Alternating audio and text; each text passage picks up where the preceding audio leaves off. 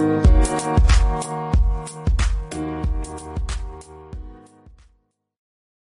உறவுகளுக்கு இனிய வணக்கம். செய்யும் உதவியை சொல்லிக் காட்டாதீர்கள். சொல்லிக் காட்டும் வழக்கம் இருந்தால் உதவியை செய்யாதீர்கள். இந்த நாள் இனிய நாளாக அமையட்டும். பூனை என்ன விலை? குழந்தை பிறந்தால் என் தலைமுடியை காணிக்கையாக கொடுப்பதாக திருப்பதிக்கு வேண்டிக் கொண்டேன். கல்யாணமாகி பல வருடங்கள் குழந்தை இல்லாமல் இருந்த நான் கருவுற்று சிக்கல் இல்லாமல் ஒரு குழந்தையையும் பெற்றெடுத்து விட்டேன். திருப்பதி கிளம்ப நினைத்த சமயம் என் தங்கைக்கு திருமணம் கூடிவிட்டது. தங்கையின் திருமணத்தின் போது மொட்டை தலையுடன் இருந்தால் நன்றாக இருக்குமா? திருப்பதிக்கு சென்ற நான் மொட்டையடித்துக் கொள்ளாமல் உச்சந்தலையிலிருந்து கொஞ்சம் முடியை வெட்டி எடுத்து ஆண்டவனுக்கு காணிக்கையாக செலுத்திவிட்டேன் நான் செய்தது சரிதானா? இப்போது குற்ற உணர்வு என்னை வாட்டுகிறது. தோஷம் ஏதும் தங்கிவிடாது இல்லையா? ஹைதராபாத்தில் ஒரு பெண்மணி இப்படி கேட்டார். அப்போது ஒரு கதை அவருக்கு நினைவுக்கு வந்தது. அவன் பெரிய செல்வந்தன். வியாபார விஷயமாக வெளிநாடு போனவன். கப்பலில் ஊர் திரும்பிக் கொண்டிருக்கிறான். கப்பல் நடுக்கடலில் சென்று கொண்டிருக்கிறது. திடீரென கடல் கொந்தளித்தது. கப்பலையே கவிழ்த்து விடும் அளவுக்கு அலைகள் எழும்புகின்றன. சூறாவளி வீசுகிறது. ஆண்டவா என்னை நீ பத்திரமாக கரை சேர்த்தால் என் பங்களாவை விற்று ஏழைகளுக்கு தானமாக கொடுக்கிறேன் என்று பதற்றத்தோடு வேண்டிக் கொள்கிறான். செல்வந்தன் கொஞ்ச நேரத்தில் எல்லோரும் ஆச்சரியப்படும்படியாக புயல் சுத்தமாக ஓய்ந்துவிட்டது கடல் கொந்தளிப்பும் நின்று விடுகிறது. எந்தவித ஆட்டமும் இல்லாமல் கப்பல் சுகமாக பயணம் செய்து கரை சேர்ந்தது. செல்வந்தன் இப்போது நினைக்கிறான். ச நமது பங்களாவை விற்று ஏழைகளுக்கு தானம் கொடுப்பதாக அவசரப்பட்டு இறைவனிடம் பிரார்த்தனை செய்து கொண்டு விட்டோமே இப்போது என்ன செய்யலாம்? என்று எண்ணுகிறான். ஊரை அடைந்த செல்வந்தன் தனது பங்களாவை விற்கப் போவதாக அறிவிக்கிறான்.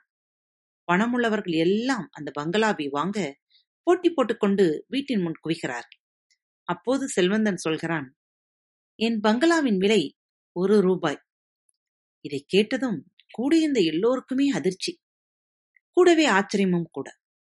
கடல் பயணம் இவனை பைத்தியக்காரனாக்கி விட்டதோ? அப்போது அந்த செல்வந்தன் ஒரு நிபந்தனை விதிக்கிறான். என் பூனையை யார் வாங்குகிறார்களோ அவர்களுக்குத்தான் நான் என் பங்களாவையும் விற்பேன். பூனை என்ன விலை? ஒரு கோடி ரூபாய். பங்களாவை வாங்க வந்திருந்தவர்கள் குழம்பி போனார்கள்.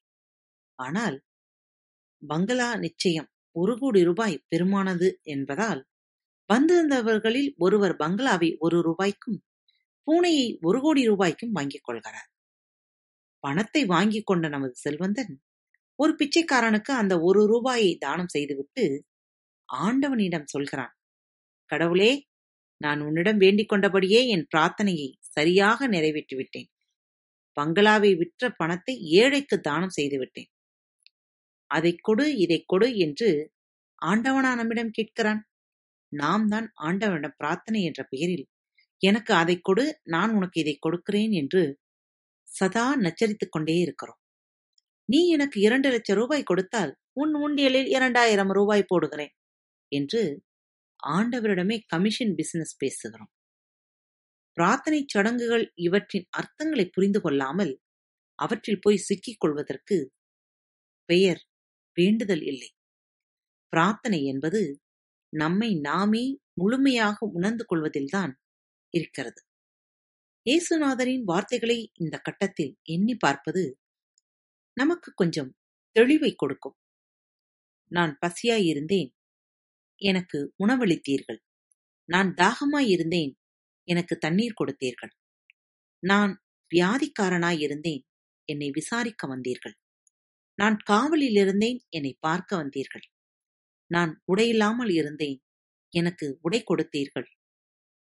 ஆகையால் நான் இன்று உங்களுக்கு சொல்கிறேன். மிகவும் எளியவர்களான சிறியவருள் ஒருவனுக்கு நீங்கள் எதைச் செய்தீர்களோ அதை எனக்கே செய்தீர்கள் என்றார். ஆம் நேயர்களே இந்த கொரோனா காலத்தில் நம்மிடமிருந்தும் கடவுள் பிரார்த்தனையாக எதிர்பார்ப்பது இதை மட்டுமே. சிந்திப்போம் செயல்படுவோம். இந்த நாள் இனிய நாளாக அமையட்டும். இப்படிக்கு உங்கள் அன்பு தோழி. நேயர்களே பாரத் வலையொலி பக்கத்தை சப்ஸ்கிரைப் செய்யவில்லை எனில் சப்ஸ்கிரைப் செய்து கொள்ளுங்கள். ஃபேவரட் பட்டனை அழுத்த மறக்காதீர்கள். உங்களது கருத்துக்களை எங்களுக்கு மெசேஜ் மூலமாகவோ அல்லது இமெயில் முகவரியிலோ எழுதி அனுப்புங்கள். இப்படிக்கு உங்கள் அன்பு தோழி.